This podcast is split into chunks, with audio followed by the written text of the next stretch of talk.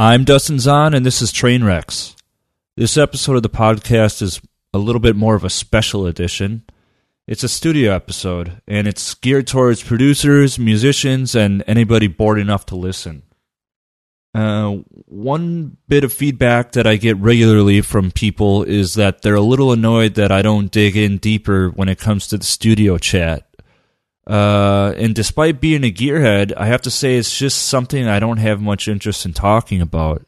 That is until I'm actually trying to figure something out for myself. It's kind of like I'd much rather hear someone's drinking stories rather than listen to them go on about how they brew their beer. The other part is this show has a broad listener range, and there are a lot of people who listen that don't make music, so they can't really keep up with the conversation if it gets a little too nerdy. So while I do get into gear talk sometimes, I decided to make episodes solely dedicated to studio discussion. Since I've started the podcast, I've asked some of the guests to stay a bit longer and record a quick 5 to 10 minute chat about anything studio related. Some people describe their workflow, while others describe their setup. Some offer tips and tricks, while others offered up do's and don'ts. These talks aren't too technical, but hopefully it opens doors for some people. And I think it's just important to, keep the dialogue going. A lot of times in this industry, people get fed up with various aspects, like, there's too many promos, or the demos are shitty, or the records aren't good enough. And I think it's mainly because people are complaining and they're not really teaming up with each other or sharing tips and tricks. And I think that's kind of the only way forward, because as the music industry kind of shrinks further and further and the money dries up, at the end of the day, the only thing that's going to be left is the other musicians. So you got to stick together. I guess it sounds a bit cheesy, but it's true. But let's keep going. If you're interested in more studio chat, Jamie Liddell has a new podcast dedicated to studio heads. It's called Hanging with Audiophiles. And if you don't know of Jamie, he's super talented, really funny, and a perfect fit for podcasting. I'm kind of surprised that it didn't happen earlier, to be honest. If you're not aware of him, he got his start in the techno world a long time ago.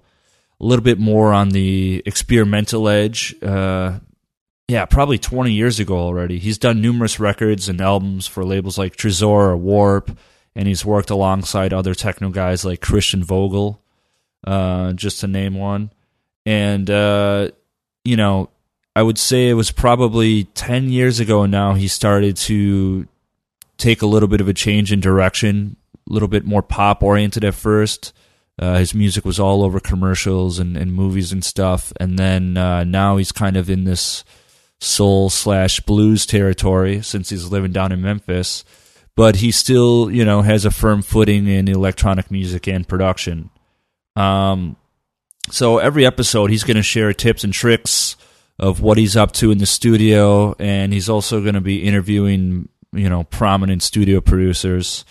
It's not fully dedicated to electronic music, but you can learn shit from anybody. So it's worth checking out, and maybe it will satisfy your cravings if I'm not around or anything. And it's also worth saying that he puts a hell of a lot more time in production into his episode, too. He's got even a theme song, which I still don't have. All right, well, shit, that's an intro. I have a lot of great guests on the show today. They've all basically been on the show for the most part already, except for one of them, Gary Beck. And, basically what you're going to want to do is grab a pencil, because there's probably going to be a few things you might want to jot down, maybe names of plugins or hardware, or maybe something that, gets you going and you're like, oh, shit, I should try that out. So you're probably going to want that pencil handy. And I have some tips and tricks of my own, and actually some kind of redundant but very useful information. But this intro's gone on long enough already, so I think I'm just going to interweave that in between the interviews, so you don't get too bored of hearing me talk. But before I kick off that first segment, I just want to get this out of the way because, you know, I don't want to get lost in the podcast. But it's about a book, and I can't recommend it enough. It's called Making Music, 74 Creative Strategies for Electronic Music Producers. It was published through Ableton, and it's written by a guy named Dennis DeSantis. It's been out for, I think, a few years now, maybe. And when it came out, I loved it. I wrote Dennis, and I said, like, listen, this is everything I've tried to explain to people in the past, but you've managed to do it much more eloquently. The content is, it's pretty conceptual. It's not about, you know, how to do certain things, but how to approach it. And it doesn't matter how experienced you are as a producer. Everyone can find something useful or identify with it. And despite being published by Ableton, it's a book that's actually for everybody. In fact, I don't even think that Ableton is referenced even once in the book, but I could be wrong. Again, it's called Making Music, 74 Creative Strategies for Electronic Music Producers. And if you're an idiot when it comes to the computer, just Google Ableton book and it'll pop right up. If you're a musician, or at least you think you are, or even someone close to you is, this is a perfect gift. I can't recommend it enough. And I swear to God, that's not even, nobody's paying for that. I just really believe in that book. All right. Here's the first segment. In my next chat, Cari Lekebusch joins me.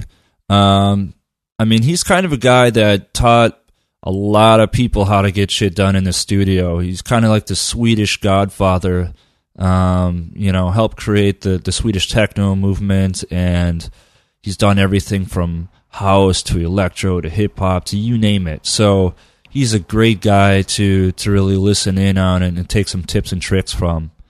In this segment, we kind of go through a bit of everything. You know, there was no one real topic. I guess the main thing that I would take away from skipping through this like I did was that it's about getting more hands-on. And that means, you know, kind of ditching the mouse. Maybe that means picking up a hardware synth, or maybe it means using, you know, like a really cheap MIDI controller or something. But, you know, I'll let the segment explain it for you. Enjoy.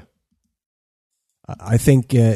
I've always used the both of best worlds when if we start, you know, talking about gear. Obviously, a big thing is what kind of gear are you going to use, and I think in the long run, obviously, you want to be able to be creative and playful, and you don't want to be clicking a mouse all the time. So obviously, it's good to have a computer, but it's, if you're really like, okay, I want to invest some proper time in this, you better get some outboard gear as well, I'd say. It's vital to really keep that inspiration going and to be able to just to produce music on, you know, in a more fun way and a more floating way. I think it's important. So you get some, maybe, you know, you have some digital and some analog combination, or you can have digital outboard stuff or whatever and just go totally digital. But I kind of like to mix both worlds up, where I use analog and digital, because there's certain stuff that you can get from digital stuff that you can't get from analog, and the you know, other way around. I mean, I'm definitely in the boat of using both. Yeah, you know, I'm a gearhead, but I love the convenience of just banging shit out in Ableton real quickly and calling it. Yeah, yeah, exactly. Sometimes you're just like, no, I'm just gonna put me in this frame. I'm just going to use this program. Mm-hmm. I'm just going to use Propellerhead Reason or something like that. And I'm going to stick to that. And I want to make everything in that one and see how far I can take it. I mean, so, you know, like a lot of people, when it comes to talking about gear and like digital versus analog, they get so bent out of shape on the the sound quality part of it, or what sounds more raw and authentic. There's so much misconceptions about that. Oh, the thing is, when I say people should definitely get gear, even a MIDI controller, I don't even think about that part of it, because that's just, everybody's got their opinion. But one thing you cannot deny is that the process of how you arrive at whatever you're making will be different. Yeah. You know, like, put it this way. you have two hands that are on a piece of gear, whether it's a drum machine, a synthesizer, a reverb box, that you can tweak multiple things at once, which is way different than a dude that's clicking one finger on a mouse. I mean, try being a guy that plays piano with just one hand. Yeah, exactly. You can only do half the job. Yeah, that's a fact. And so, yeah, of course, the computer has benefits to doing things that gear can't do, but it is nice because, or even if you take a MIDI controller and you plug it into the laptop, make sure you map out enough knobs so you start tweaking shit and you move knobs that you have no business moving them. Just try it out. Yeah, exactly. Yeah, yeah. That's a vital aspect of it too, to always be able to experiment and to make bloopers and sort of they make you, you know, you find new ways of doing things. Yeah. Is there anything like at the moment right now that you're really going on about? Like, well, I at the moment, I recorded like a project that for a few years I've been like, oh, I want to do a project like this, and it's basically it's a bit different. It's more like an electro project, and where I feel I can be a bit more experimental when it comes to certain aspects of the music. So I wanted to do something like that, and where I try a lot of different instruments. So for example, I got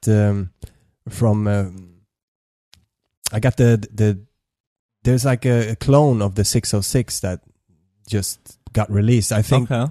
And that is a really, really nice sounding machine. And it's like the 606, but it's totally analog, and you can tune, you can change the sort of the color of the sounds. Not like the 606 where you can't really do that. It's a little stiff, yeah. And, you know, I have a couple of few boxes like that. And I also like to work with the Aira gear at the moment. The Roland stuff. The TR8, because it just has all my favorite sounds in there. Do you find yourself having to process it a lot, or do you leave it raw? Or? Oh, it needs a lot of processing. Yeah, you know? Because I have it. A lot. I like jamming on it, but it just seems a bit clean or it's just, it's very basic, very preset. Yeah. And so a lot of processing I put.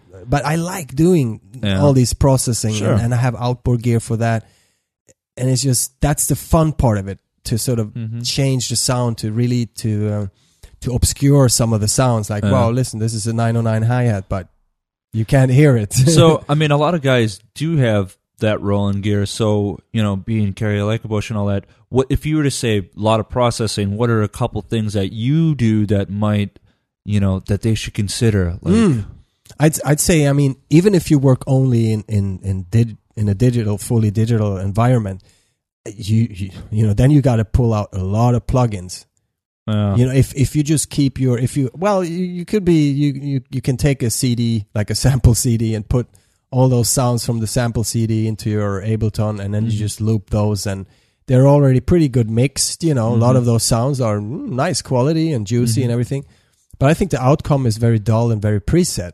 And you can hear that on a lot of tracks that, well, these are just samples, you know. And whereas where you start tweaking and processing the sounds, you start, you know, realize, you learn more about how stuff works. And this is going to just help you to create a more unique sound. And I think, that's one of the things that is important for me anyway, is to have your unique sound. And so processing, you learn so much when you process a lot, and when you make your own sounds, because a lot of the sounds you create from scratch, they're not going to be like, if you create a kick drum from scratch, it's not going to be sounding as punchy as that sampled kick drum that you heard. Yeah. But and if you use that sampled kick drum, you're never going to learn how really to do your own kick drum sounding like that punchy. And it's just that knowledge alone is going to make you a better producer. It's going to make you even a better DJ, and maybe even a better person. Maybe some of you not so sure about, but no, it's totally true though. I mean, like, you know, it's I did it for years. Everybody does it. Like, you just scroll through a synth, find a preset, and just fuck with it until it sounds cool or something. We've all done it. Still do it, whatever. And it's almost kind of like when you're playing like a fighting game on the PlayStation or something. You don't really know. You just bash the fucking buttons until you start to realize, like, all right, I should figure out what it is I'm doing. Yeah. And, you know, it's important because, like, a lot of people, they don't know what the LFO knob does. So it's like, instead of trying to make a track one day, just sit there and just pay attention to the knobs. Like, oh, if I move this knob, it affects it in that way. Yeah. You know, like you and I, we've been doing it for so long now that we can visualize this shit. Yeah. Like, oh, square wave with the pulse width or whatever. We know if you don't, you can't even visualize that if you're new to it, which is fine. Yeah. But that means you got to listen to it a lot more and learn that. So if you hear this dope-ass Cari record and you're like, I love that sound, you might know how to actually not copy that sound but make something similar if you have this experience under your belt. Yeah, you know exactly. I mean? Yeah. I think that's something I talk to about with, you know, producers that talk to me and like, they want to have some tips and stuff. And I just say, you know, delve into those equipment. If there's a knob, you turn it. And if it doesn't do anything, try to turn some other knobs and then you turn that knob. It might do something, you know. If there is a knob, you pull it, you tweak it, you turn it. And that's how you learn. And you're really going to learn properly if you self-learn, so to speak. You do all the mistakes basically that you can do. Totally. And it's like a bit like martial arts, you know. The first thing you got to be good at is how to fall. Mm-hmm. How are you falling, you know? So because you will fall. If you're a beginner, you will fall all the time. So your best thing is to learn how to fall good. So when you fall, you're not going to hurt yourself. You know? Yeah, it's true.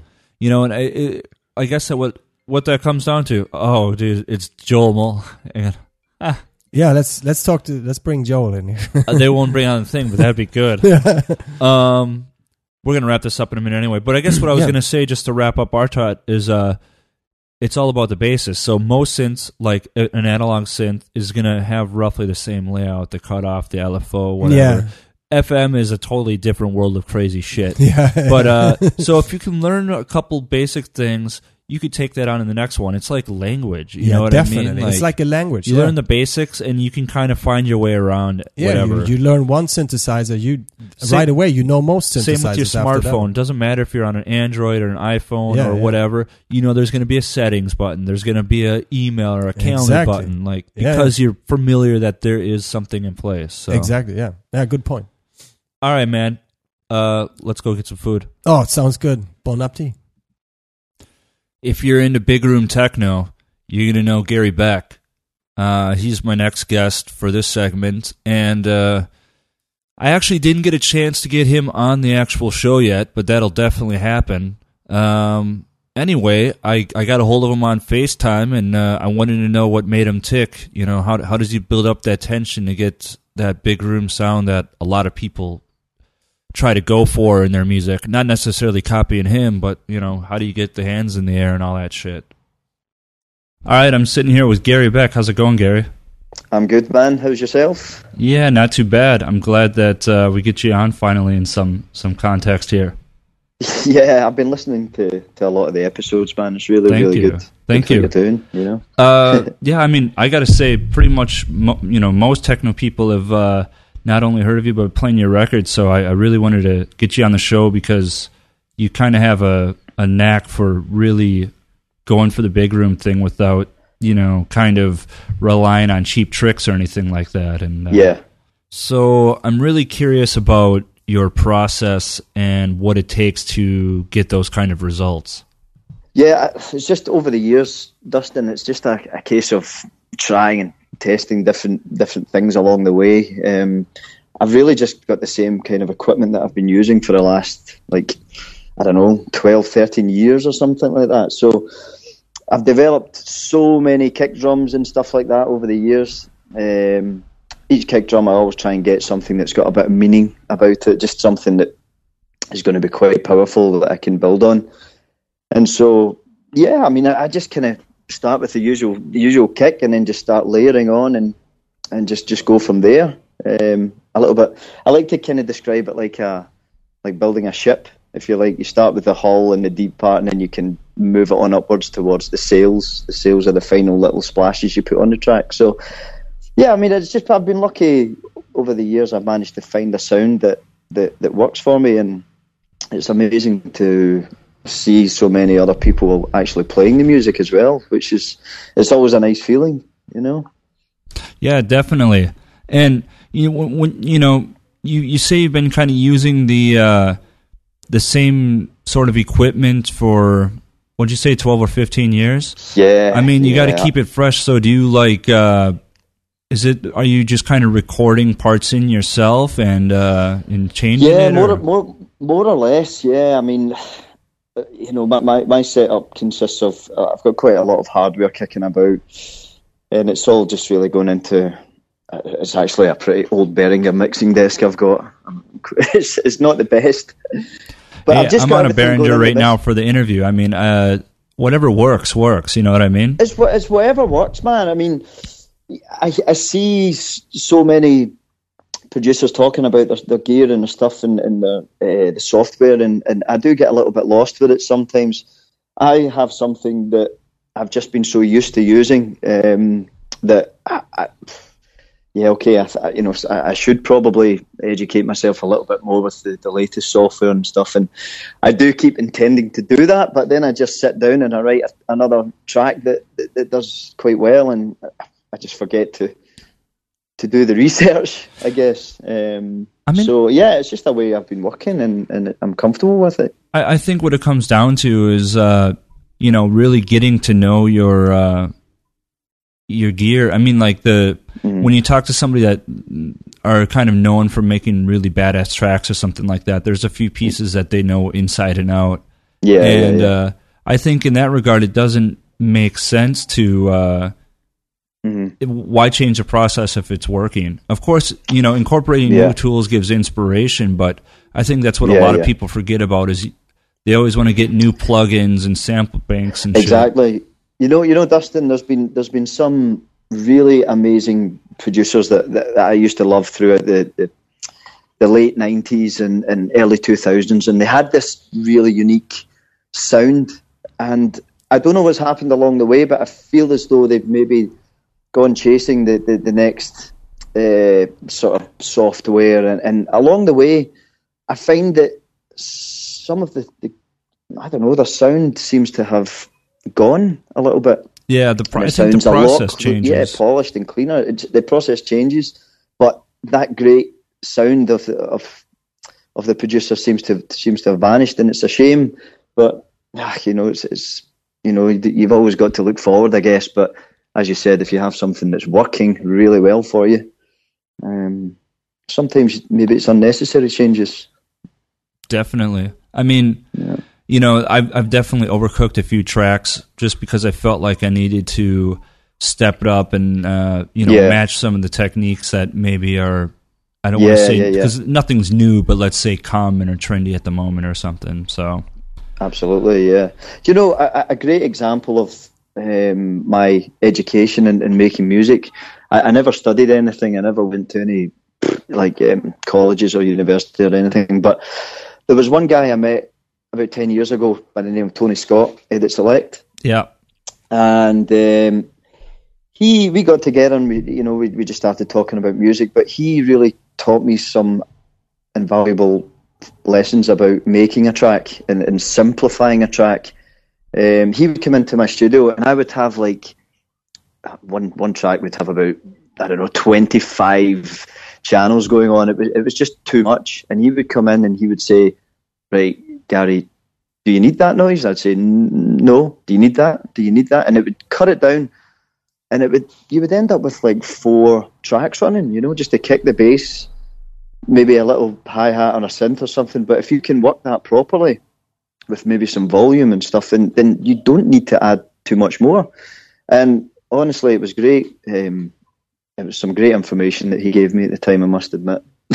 Yeah, no, I mean, I agree completely. I kind of learned the same advice, but kind of more from, I guess, when the minimal era kind of took over things, because all of a sudden everybody was muting half the tracks, and then, all the sounds that do pop out, it makes sense. Cutting back on the sounds is essential, and using only the ones that matter. If it doesn't really serve a purpose, then get rid of it. Yeah, if it doesn't serve a purpose. I mean, if I actually go back and listen to, I'm sure the same applies to yourself. If you go back and listen to some of the tracks you first started producing, it's like a jumbled, overcomplicated mess, I don't even know where to start with some of those. you know.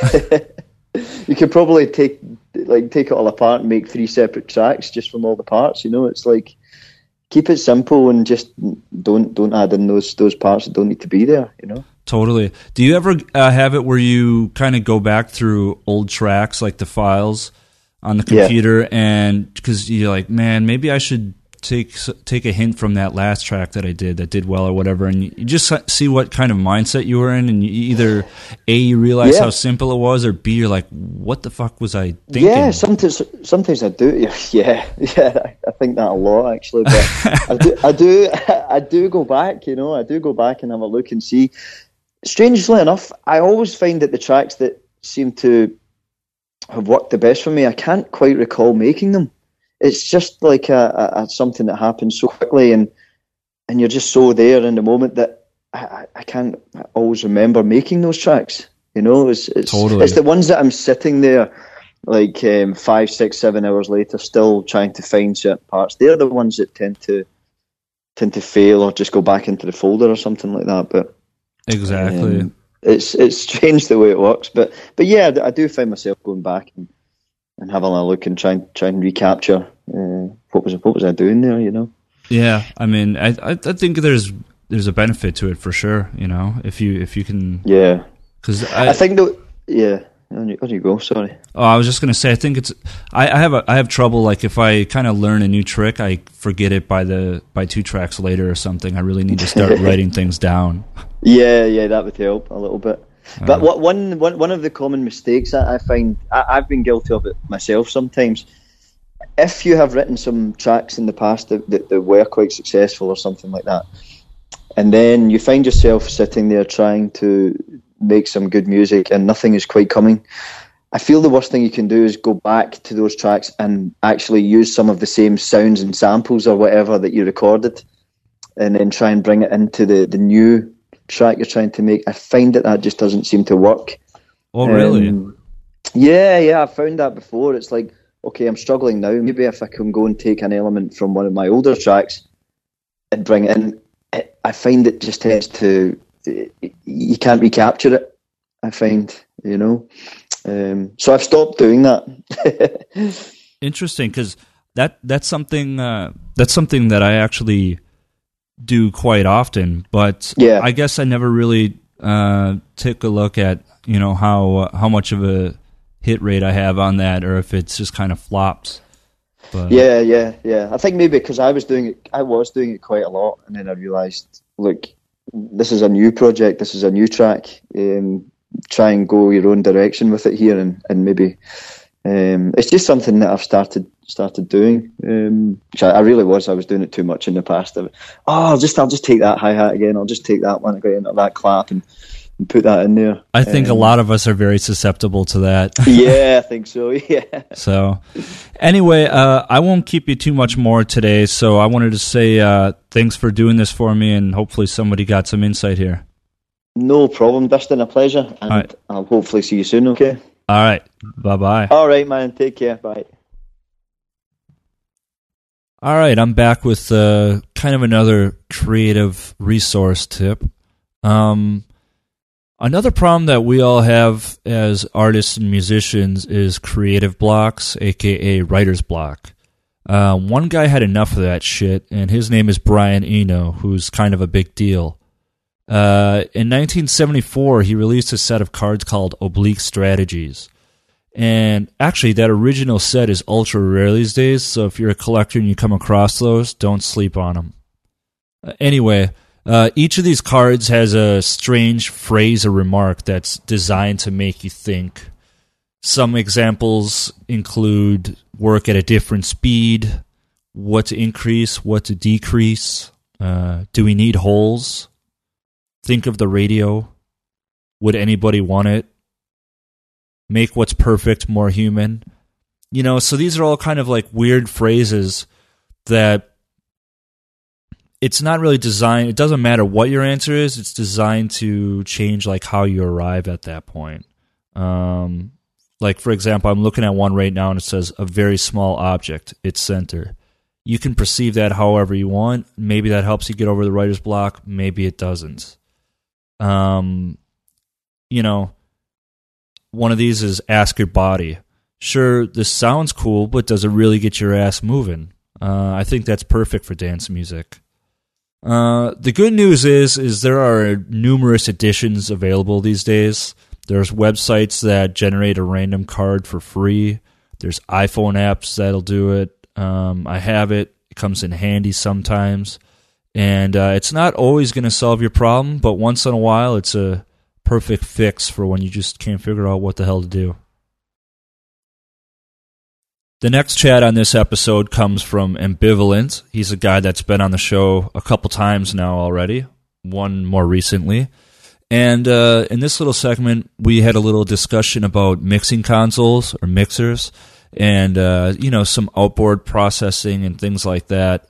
Granted, I realize that not everybody can afford to get, a big mixing board or anything. So we also go into some cheap, if not free, options for getting the job done on the computer. While it won't be the same, it's definitely a very, similar result. So I hope this is a good one for you. All right, I'm sitting here with Kevin, Ambivalent, as he's better known, or LA Foray, on a variety of labels. And we're going to talk a little bit about his setup and analog summing and things like that. Thanks for coming on. Hey, thanks for having me. Yeah. So for those, tell us about your setup in your studio, or at least as much as you want to discuss about it. I have a lot of hardware synths and drum machines and stuff, and that's all kind of a big part of how I craft the sound that I'm trying to develop for either of the aliases that I'm using for any project I'm doing. But I think one of the things that people might not notice, because it's not like jumping out at, you can hear a 909 and people hear a 909 or a 303 and they know what that is, or they hear an analog synth and they can identify that that's, not just a sample or a cheap plugin. Mm-hmm. But I've spent a lot of time, and I was talking with somebody about this yesterday, I've spent a lot of time trying to chase tone. And like guitarists use that term tone chasing as a way to kind of describe the process of trying to find how a particular circuit, whether it's a preamp or a summing circuit or, some kind of mixer or a distortion effect or all those things coming together can affect the overall sound either of one instrument or an entire mix.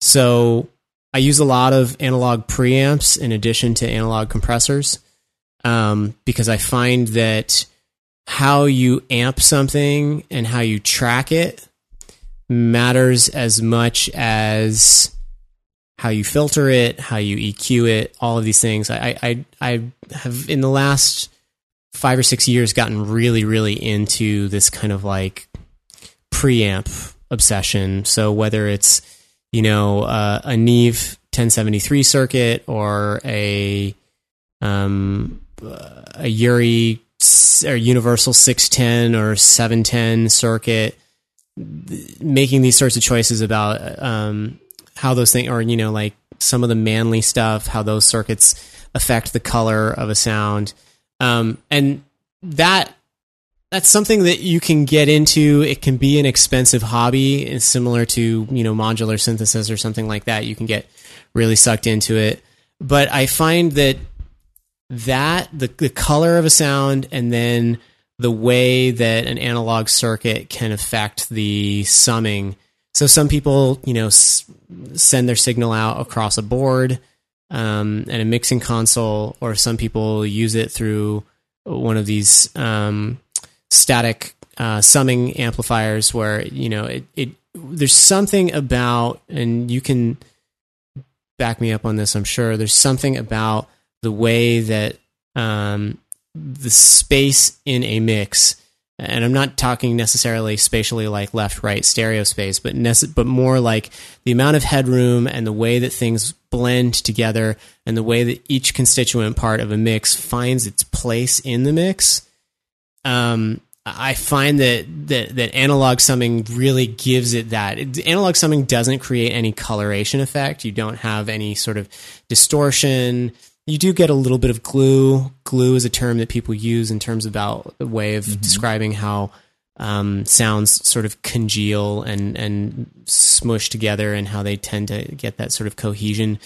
But also, there's an amount of transient headroom, sonic definition, frequency separation, stereo field, all those things kind of all influence or all have an impact or have a greater pronounced effect in analog summing. And when you combine that with nicely structured preamps that have a really interesting coloring effect, what it tends to do is create a mix that has both more impact, more transparency, and a little bit more fullness, as well as it's weird, but and a lot of people who do this can back me up on this. There is both a fullness and a space available in those things, if that makes sense. I mean, I agree, but then you're almost. It's tricky because there's like the actual preamp, and then there's the mixing console that you're speaking of, and a lot of consoles the preamp is built into the channel, right? But then, of course. Then you can also have external channel strips that have their own thing, and there's layers. I'm trying to think of a way I can deduce this for somebody that might not. It hasn't had the ability to mess with preamps yet, so to speak. A lot of people just have Ableton. They don't know what the hell we're talking about. So put it this way. Like, let's say you've been around the block and you're a DJ and you've used the Pioneer mixers, which is like, remember the old silver 5 or 600, which were standard for a while. Then you got the Zone 92. Let's say you got 3 or 4 channels going on in your little tractor setup and stuff. Like, if you're a DJ, you can tell that the mixer has, each mixer is different. Some have different preferences, and we're speaking in terms of like headroom here. Like, there's some things you can push and get out of it that you can't in others, and that's the same thing. Like in Ableton, I honestly think how the headroom is handled is total bullshit. I really don't like how, and that's meaning like how the mixing is handled in the program between your channels. If you have the ability to send it out to a console or something like that. Just like you said, it won't even like add a different color to the sound usually. I mean, some do, but you get more headroom out of it. Like, for example, I used to have a console that actually Kevin sold to me. And I forgot that I sold that to you. Yeah, it was until now. I totally Alan and Heath Z mixer, and when I have my hardware running through channels on that as opposed to directly into Ableton, I have the tracks now, and like they sound definitely. There's a different sound to it as opposed to if I would have just recorded the shit into Ableton. Yeah. So, and it's not like it makes the sound quality any better or worse. It's just how it sits in the mix differently. I know this may be a little cheesy and maybe a little pedantic, but I often try to use cooking metaphors when I talk about engineering issues. Okay. Because it helps people, because everybody knows how food is. It's more tangible. People have experience with it. Whereas, somebody's probably not going to have had a lot of experience working with a $20,000 Neve, AMS board or something like that. Like you have hands-on experience in the difference between cooking something in an oven and cooking something in a microwave. Sometimes microwave is the perfect thing because, a microwave gets that like thorough, everything's the same temperature and it's all even, but if you want something with a little crispiness on top, then you put it in an oven. If you want, it's the same as like, I don't know, making a cake and you're blending the batter with a wooden spoon versus with a metal pot. There's all these things that you may have an impact that somebody might notice and somebody else might not notice. And it only matters to the people who notice. Mm-hmm. And that's kind of what we're talking about. It's like, these are things that matter to somebody who wants to have every aspect of their music have just a little 10% more of that it factor. And when you add that up across the board, then you can really have an impact. But to some people that doesn't matter because they want And I remember, because back in the, you know, in the minimal days, like having a really clean kick drum that cut through really, very clinical, really precisely through a system was like, wow, that's dope. There's all kinds of different perceptions of what's good and what's bad. I'm not making value judgments. I'm just saying that there are aspects to all of these things that are either desirable to some people or not to others. But but for me, the being able to color something through a preamp with using different circuits at different times, depending on what the circumstances are, and then being able to sum things in an analog mixer gives me the ability to have stuff that has both depth and punch and power, but still has dynamics. Definitely. And I guess to add one more analogy to maybe set it in place for those who still don't quite get it, I would say like the perfect example is distortion pedals. If you're a guitarist or you have some as a DJ, or distortion plugins. Right. I mean, the reason that there's a million of them is because not all of them, they're all different and they all have their own quality. Like there's some pedals or plugins where it's like there's literally one or two knobs and that's all you need, because it's not trying to be a king of all or a jack of all trades. It's just like, okay, it's going to give it this one characteristic, this one sound. If you smoke cigarettes, then you know that not all cigarettes are the same. Exactly. If you drink beer, then you know not every beer is the same. It's the same. It's identical with everyone else. And to some people, a beer is a beer, and to some people, a preamp is a preamp, or a distortion is a distortion. And to plenty of other people, it's not. But if it matters to you, you'll find a lot in that. And eventually, if you're doing a lot of hardware recording, it should matter. If you're keeping it all in the box, then actually this whole conversation is probably pointless to some degree. But I have to say that there are a lot of great plugins that do this. I mean, it doesn't have to be. Can you recommend any for those? Yeah, I mean, I'm a huge fan of the UAD stuff, obviously. Now, there's a price point, there's a point of entry that's expensive to get into. But I have to say that it's just stuff that comes standard with with Ableton. The glue compressor is amazing, and it's certain, and it's got all the math based on the SSL 4000 bus compressor. It sounds great. It will definitely do things in terms of glue and cohesion to a mix in a really nice way. Also, there are a couple of distortion plugins in Ableton. I think we're recording in Ableton. Oh, you can have a look. All right, so you can have a look. There's one that's like a saturation plugin. Saturator, it's called. The Saturator is really good, and it gets better every new version that they put out. Overdrive. Yeah, Overdrive is also good. You can experiment with these things, and the nice thing about it is that Ableton has made it in a way where it's user-friendly enough that you can get into it without having to know much beforehand. And the deeper you dig into it, the more you'll actually be able to learn. So within the Saturator, you can select a tube circuit. You can select different types of circuits in there. And as you go through those, just start shuttling through things and try things and see what works and what doesn't, or what you like and what you don't like. Mm-hmm.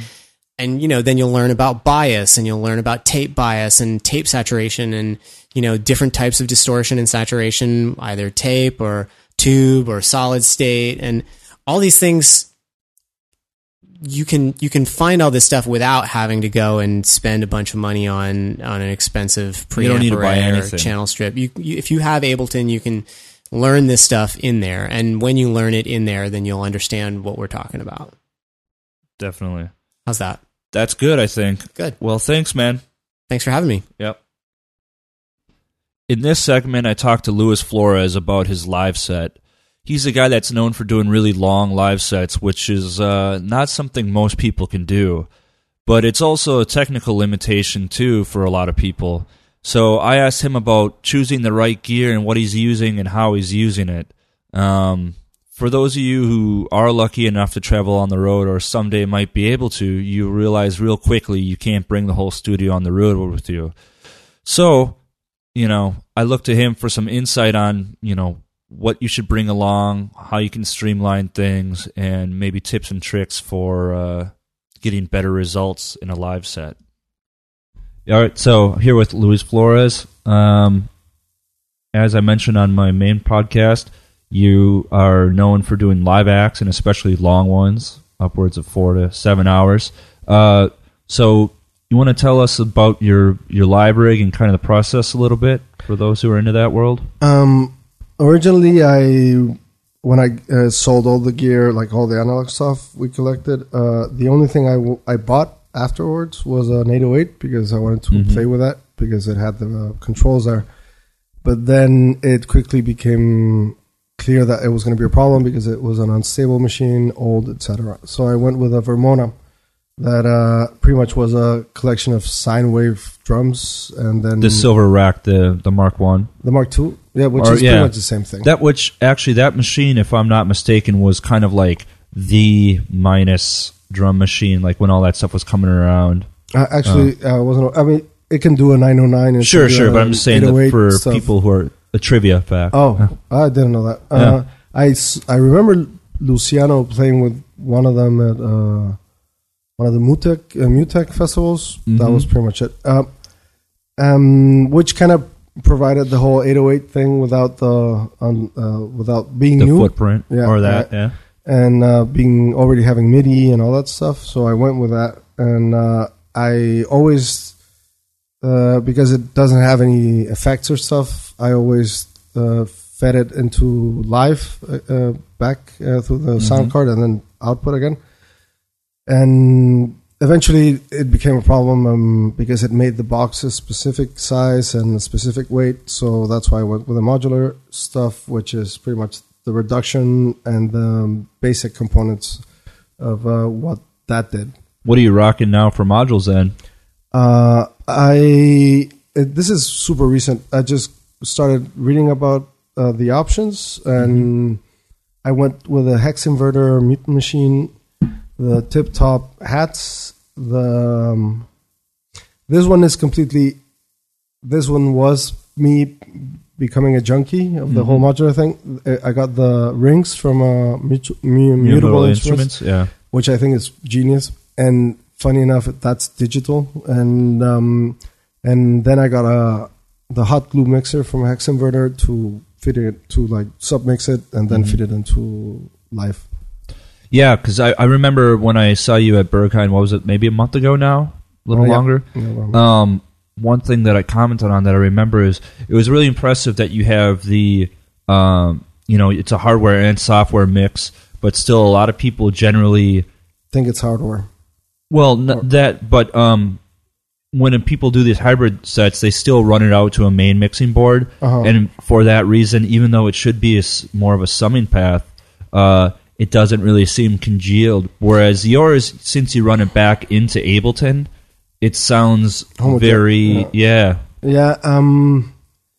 I don't know if that's... Well, yeah, I guess at the end it all has a color to it because they're using the same filters and same effects and so on.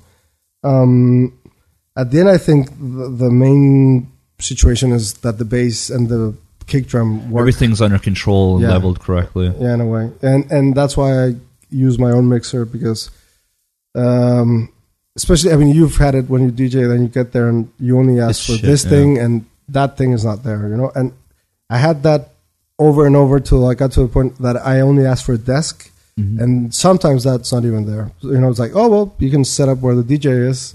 And you kind of mention, well, what about when I got a setup? Is he going to stop the music, or how do you want to play this? So sometimes not even that happens. So having my own mixer was part of eliminating the variable. Is that what's in your case also? I can't remember. Yeah, it's a Mackie mixer that I just got a smaller version of it. Is it the Onyx or one of the older ones? The VL. It was the VL. Now got a Mix 8 and the Livid Code controller. Okay. So, yeah, it's pretty much 50. Well, it's sort of 50-50 in a way. So, obviously, since you're using the modules for drums and stuff like that, and you got Ableton with sounds, it's definitely not like one of these live acts where people just play a rendered wave and that's it. So... It doesn't matter if it's 1 hour or 4 hours. What's a set for you like? Like, what's your kind of process? It's really weird because I really don't know what I'm going to play till I'm there, because you don't know what's playing, who's playing before you and who's playing after you, and what the time slot means and that plays, etc. So I have no idea what I'm going to do pretty much till I see the situation, and I can. That's why I can play actually so long or short or whatever, because if something starts to go too crazy with too many stuff happening, I can go to that. Okay, I'm gonna have a rest and play this section, and then I reset everything, and then I keep going, or just keep it on the improvisation side, depending on the situation. So, let's meet in the middle. Let's say you're doing a 2.5-3 hour set. Some people, they just have this one big Ableton file that's kind of roughly tracks or sections that they can, that is greatly torn apart, so they can reduce it or add. So would you say that you kind of play it more traditionally, like I'm going to play this track into this track, or is it just kind of like this hodgepodge jamming out sort of thing? It's completely, if you see the file, it's like 200 lines long or scenes. Yeah. And some of it has a lot of parts and all the tracks or all the channels. And some of it has just two, depending on what section of that track is actually playable as on its own. And sometimes, or usually, I grab the groove from one track, then I use the lead from another, then I use the percussions from another, etc., etc. So it's never a linear thing. It's always, that's why I keep a mouse, because I have to scroll up and down. Sure.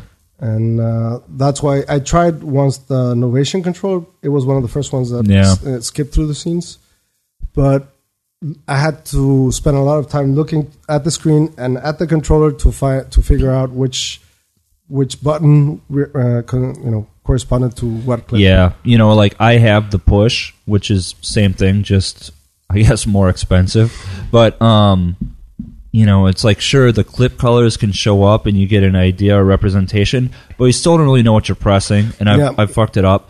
So I still use the push on my sets, but it's more for like putting in drum, sequencer stuff, or some basic controlling. But there's actually an iPad app which I've used. There's like Touchable and some others where it has the clip names listed. So and actually, that's why I got the computer I got a few years ago, because it has a touchscreen. Oh yeah, that's worth discussing. And I thought, this will make my life so much easier, blah blah blah. But then I realized my finger was too big for the clips. Uh-huh. And Live is really geared towards Mac users, so it doesn't, touchscreen never comes into the picture. And I tried to run an interface on top of it and blah, blah, blah. But yeah, the touchscreen is still a fantasy, unless I'm considering now I'm messing around with Bitwig, which actually has that tablet function. Okay. Yeah. And also, I don't know why. Well, that'll eventually prove itself. At one point, I don't know if it was Jobs or one of them important dudes at Apple said that they were not going to go the touchscreen way because they didn't want the gorilla arm thing, or the gorilla, as in the position was not ergonomic, and they completely discarded the touchscreen. But now it's the new touchscreens are as big or as thick as the iPad, like the Why wouldn't you want to have that processing power with a touch? Well, the thing about Apple is you have to realize, like, that was still the Steve Jobs era, and the original iPhone was as small as it was at the time because Steve Jobs had this idea. You can't see it because this is a recording, but like you move your thumb up and down or back and forth, and you can your thumb can span the whole size of the screen, and that's all you should need. Right. And that's why they stuck with it forever. And then as soon as he died, we got 18 different sizes of iPhones now, and it was necessary because everybody else was going bigger, and I mean, humans like bigger is better. You know? Granted, back then also the computers, the touchscreen computers were this big screen, and pointing at something and moving it is not the most comfortable thing. But yeah, I mean, there's no difference between the iPad and like computers that actually have a full CPU. Big time. I mean, I think with the it's coming closer and closer. Now they have that big iPad, which is, I don't know how big, but there's one that's I want to say like 13 inches or 11 inches. I mean, it's massive. That's bigger than my computer, actually. Yeah, and it you know, at some point there's going to be this fusion of the iMac and the touchscreen or whatever. Of course. Obviously, the architecture is different for the chips, but that's a nerdy IT thing that's not going to happen on this discussion. So, yeah, I guess thanks for stopping in and telling us about your live rig. No, thank you again for having me. Oh yeah, I got one more thing that I want to know about. You were telling me that you built a Reactor ensemble or something. It's more like I repurposed one that I used to love 10 years ago. Mm-hmm. Or I think it's 10 years ago, sadly so, as in how long. Mm-hmm.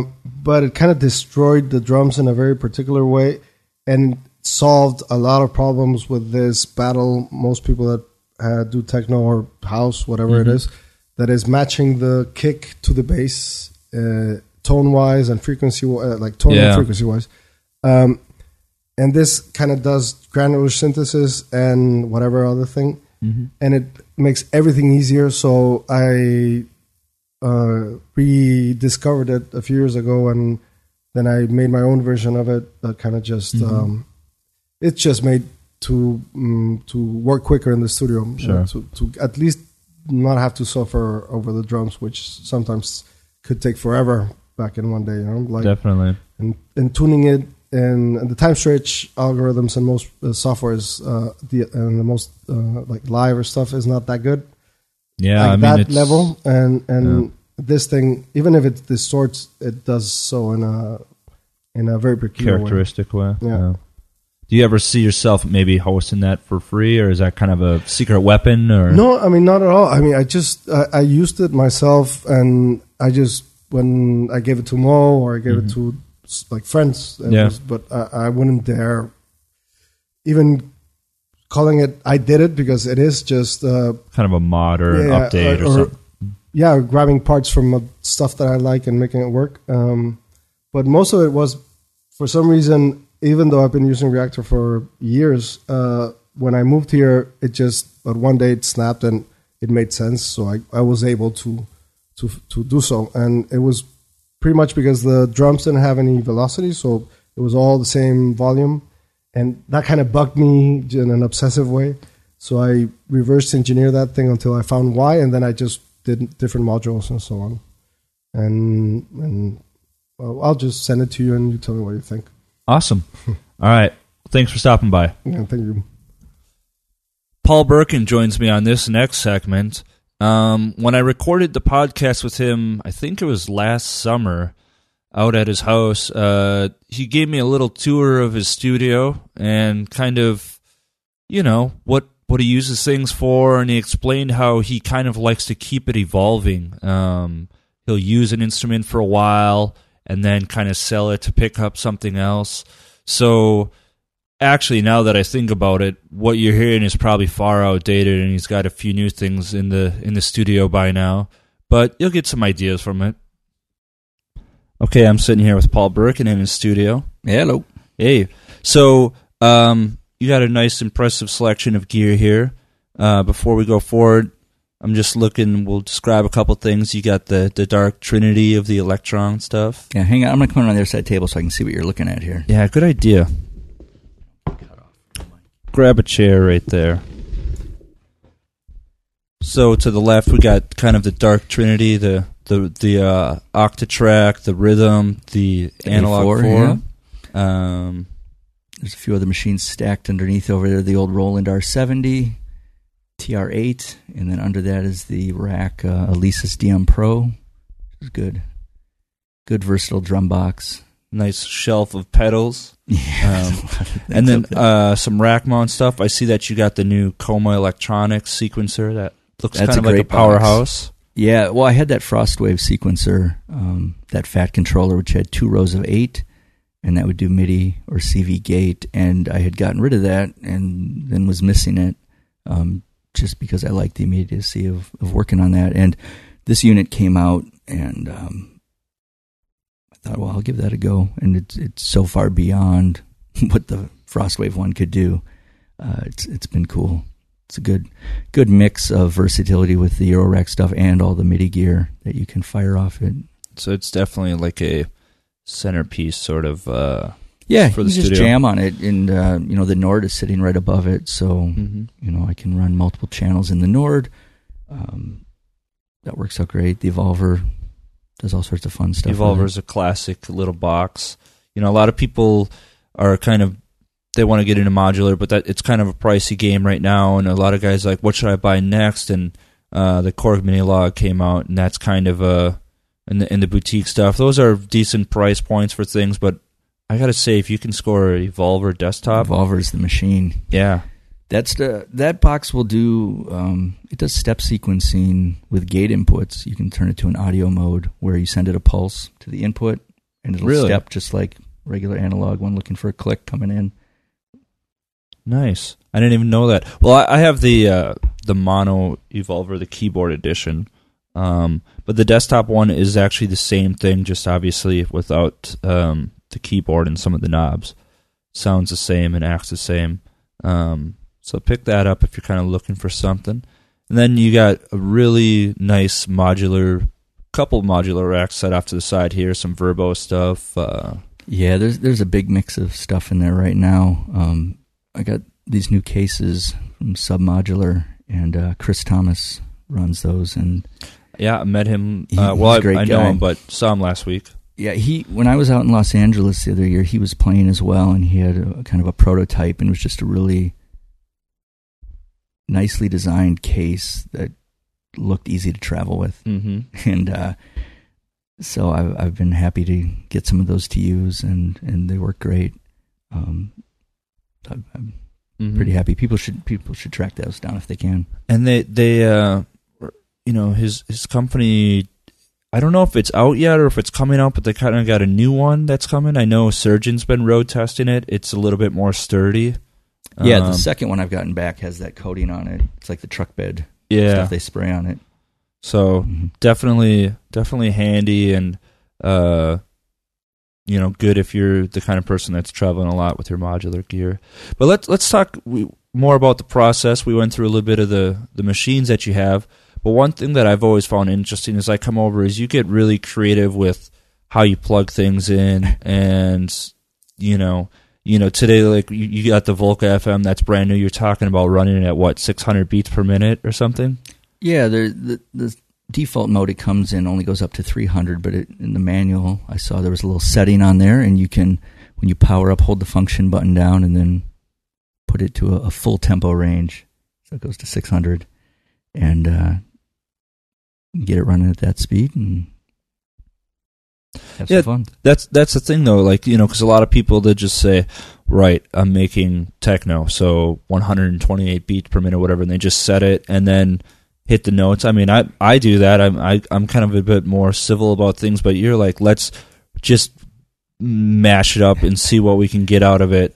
And then you get these little, maybe it's just a little sample that you chop up in the end, but you just end up finding kind of, if you're just listening and just kind of seeing what happens and trying to just, this may not make sense while you're doing it, but if you're just listening, you'll find things that kind of pop out, and you'll go, okay, that would work. And you can hear a beat against it in your head, maybe running at quarter time against it, or some way to make it work. But there's a lot of stuff that you just, when I'm in the studio working, I'm not paying any attention to the BPM that I'm setting. It's just turning and listening to the pieces. And then are you chopping that up later and then using those pieces in a more, like on a normal, I don't want to say time scale, but like a 4/4 beat or something like that? Or yeah, I'll go through it later and then listen and say, does this make sense in the context of, I'm going to make this kind of track? Can I use this, by throwing it back in the Octatrack then after I've cut it, or put it somewhere else, find those pieces, cut the rest off, and go from there. I just thought of something. I got one question for you. Even to this day, I hear some of your records, and the low end on some of these kicks is just thunderous. It's powerful as hell. But you do have some rack mounted gear here, but it's not like you're overly processing the hell out of it with like some $4,000 machine or compressor or something. But like, how do you slam it so hard that it just has this intense... Honestly, I'm crediting all that to whoever's mastering the stuff. I'm just trying to leave them headroom. I mean, I don't crank the stuff. I don't run it through anything. I'm just recording raw audio and just really just try to leave room there so whoever gets it to master it has some room on their high-end stuff to put some sparkle onto it, because I don't, that's not my ear. That's Scott Radke and all those other guys. That's who a science in its own. Yeah, have put the time in to that piece of the audio art. Mm-hmm.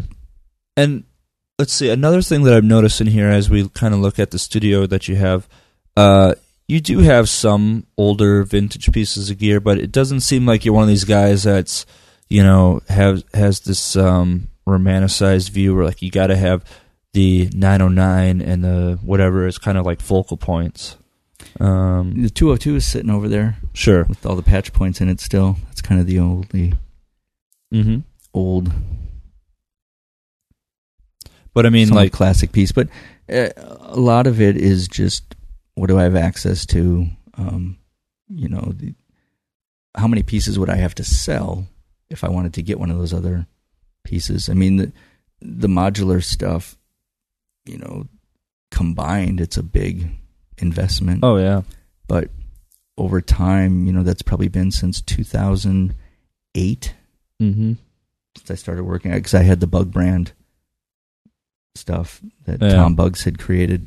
I started with that, and then got a few Euro rack pieces. So it's a long time of using and trading off pieces, kind of finding what works and building something like that up. But the other machines, I play on them. They sound awesome, but I don't feel. Part of me would just be worried I'd end up busting it because I'm pretty hard on my equipment. I mean, the TR8 works great, and if it falls off the table, I'm not gonna I mean, pass out. $400 it's a lot of money, but it's in the scheme of things, it's I wouldn't say disposable, but if like you said, if it falls off the table, it's not going to cost a month's rent. Right, and a lot of my stuff, I'm just running it through things, and as good as the original sound, if I'm running them through just some other garbage stuff, it's not gonna to my ear, it's not going to make a difference in there that would justify tracking it down. Nice. Before we go looking at the stuff, the computer excluded, is there like one piece of gear that, I don't want to say the desert island scenario or the fire, but just something that like you will always find yourself going back to that?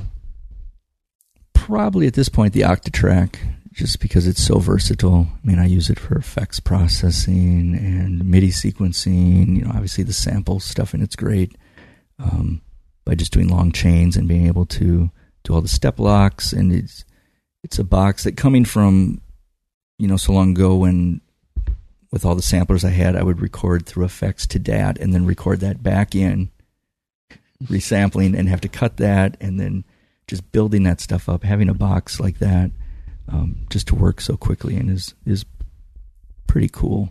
And no more SCSI drives and all that garbage. Yeah, I'm happy with a compact flash and cut it and go. Yeah, I just found... Well, I didn't find... Justin Rooney, actually, he had Weapon Deception. That's right. He had my I don't remember which one. I had both the Yamaha A4000 and 5000, but he had one of those samplers, and those had great effects in them. They did, and that was another one of those where you had to have a SCSI drive and everything to load up stuff. And man, I'll give you a quick funny gear horror story.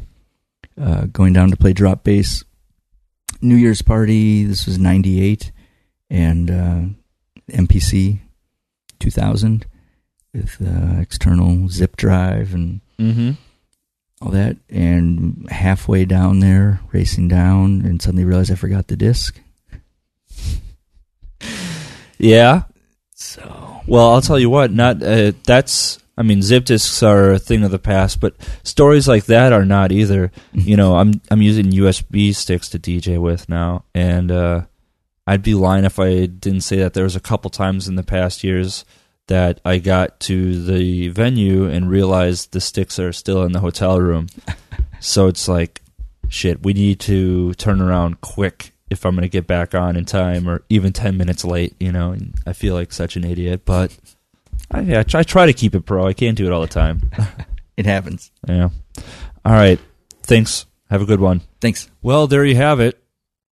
We got about 5 guests that came on the show today and shared their tips and tricks and all that kind of shit with what goes through their mind during a normal day in the studio. I hope you found it kind of useful. Putting this show together was a little bit more work than I anticipated. You know, I had to track down all the old files and copy and paste it and all the usual stuff that comes with it. So it takes a good part of the day to do it. So if you like it, let me know, and maybe we'll do more in the future. And if not, no skin off my back. Before I roll out, though, I'll give a few tips and tricks myself. Well, not few, probably just like one. What I wanted to talk about quickly is what drives me crazy with demos that I get. And usually what I have the biggest problem with personally ends up being the bass section. And in dance music, bass is the most important aspect there is, period. Yeah, I guess the most common thing that I notice is that the bass doesn't ever really seem to hit right with a lot of these demos. The way I see it, let's just talk in terms of techno right now, is you have 2 different types or 2 different ways you're going to be able to do this. Right now, what's been popular for a couple years and what I did a lot on my Monoliths album is you have these like big, boomy, stomping kick drums that are larger than life. And, you know, those are really cool, but they don't... They take up so much space that you can't really add much to it. So the idea of like having a really groovy bass line in between these beats, it's going to be really difficult, if not impossible, because there's just not enough space. And in my opinion, those kind of kicks seem to work a lot better in slower BPMs, like anything from, you know, anything in the 120 range, basically. After 128, 129, that's starting to push it. Once you get above 130 BPM, you know, up to 140, the faster you go, I would personally pull down the decay on the kicks and make it less boomy and larger than life. And that's when the low end starts to get a little bit more rolling and chugging. A lot of 90s records do that. If you go out and see DJs like Ben Clock or Devious One, you know, this is kind of the stuff that they're going for. You're going to have these like really... You know, actually, the bass section is very simple. It's not so thick, and it's more about the percussions and the other sounds that are going on. And also going back to the section of the 120s, when you start talking about more of the big room techno, like drum code and stuff like that, those kick drums are they're loud and super punchy, but there's not a ton of decay sometimes either, which allows you to actually put more of a groovier or like subby bass line under it. So that's kind of a little hint or a tip and trick on how to, you know, make bass lines work depending on what you're going for. The other part of it is that if you have, whether you're using a sub bass or just like a bass line from a synth or hell, even like a bass guitar, you can't really double up by putting the bass on the kick drum at the same time. It can be done, but what you're going to have to do is you're going to have to notch out some of that kick drum, the lower frequencies with an EQ, because otherwise you're basically putting bass on top of bass. And what's going to happen is it's going to sound like shit, like a fart or something. And if it doesn't, it's actually going to take up too much energy of the track and lower. It could potentially lower the volume for the rest of the track, which is also why I said earlier that I don't really like when kick drums are pitched down real low, because it's I don't want to say that it's like cheating to get those lower thumpy kick drums, but it gives you you perceive that it's happening, but actually it's not. It just makes the track quieter in the end. So that's something I don't recommend. I don't know how clear or eloquent that was, but hopefully I pulled that one off and it works out for you. Yeah, I don't know what else to tell you. I mean, we can do 20 of these podcasts and it wouldn't really matter, because what you got to do is just practice every day. And honestly, as much as it sucks to hear, you got to watch these YouTube tutorials and stuff. There's a wealth of information out there, and I realize how terrible it is. You know, these videos, a 10-minute video is just like hell on earth. You know, these announcers can be often annoying as shit, much like myself, and they make god-awful music or something or whatever, and it's just like, you got to power through it. This stuff is really useful. I wish that I had this stuff when I had started out 20 years ago. I really believe that you can pick up like 10 years of what it took me to learn in like the course of a year now, if you really just do the homework. And yeah, I don't know. Like I said, I hope you learned something here. Just keep your head down and keep making shit. Have a good one.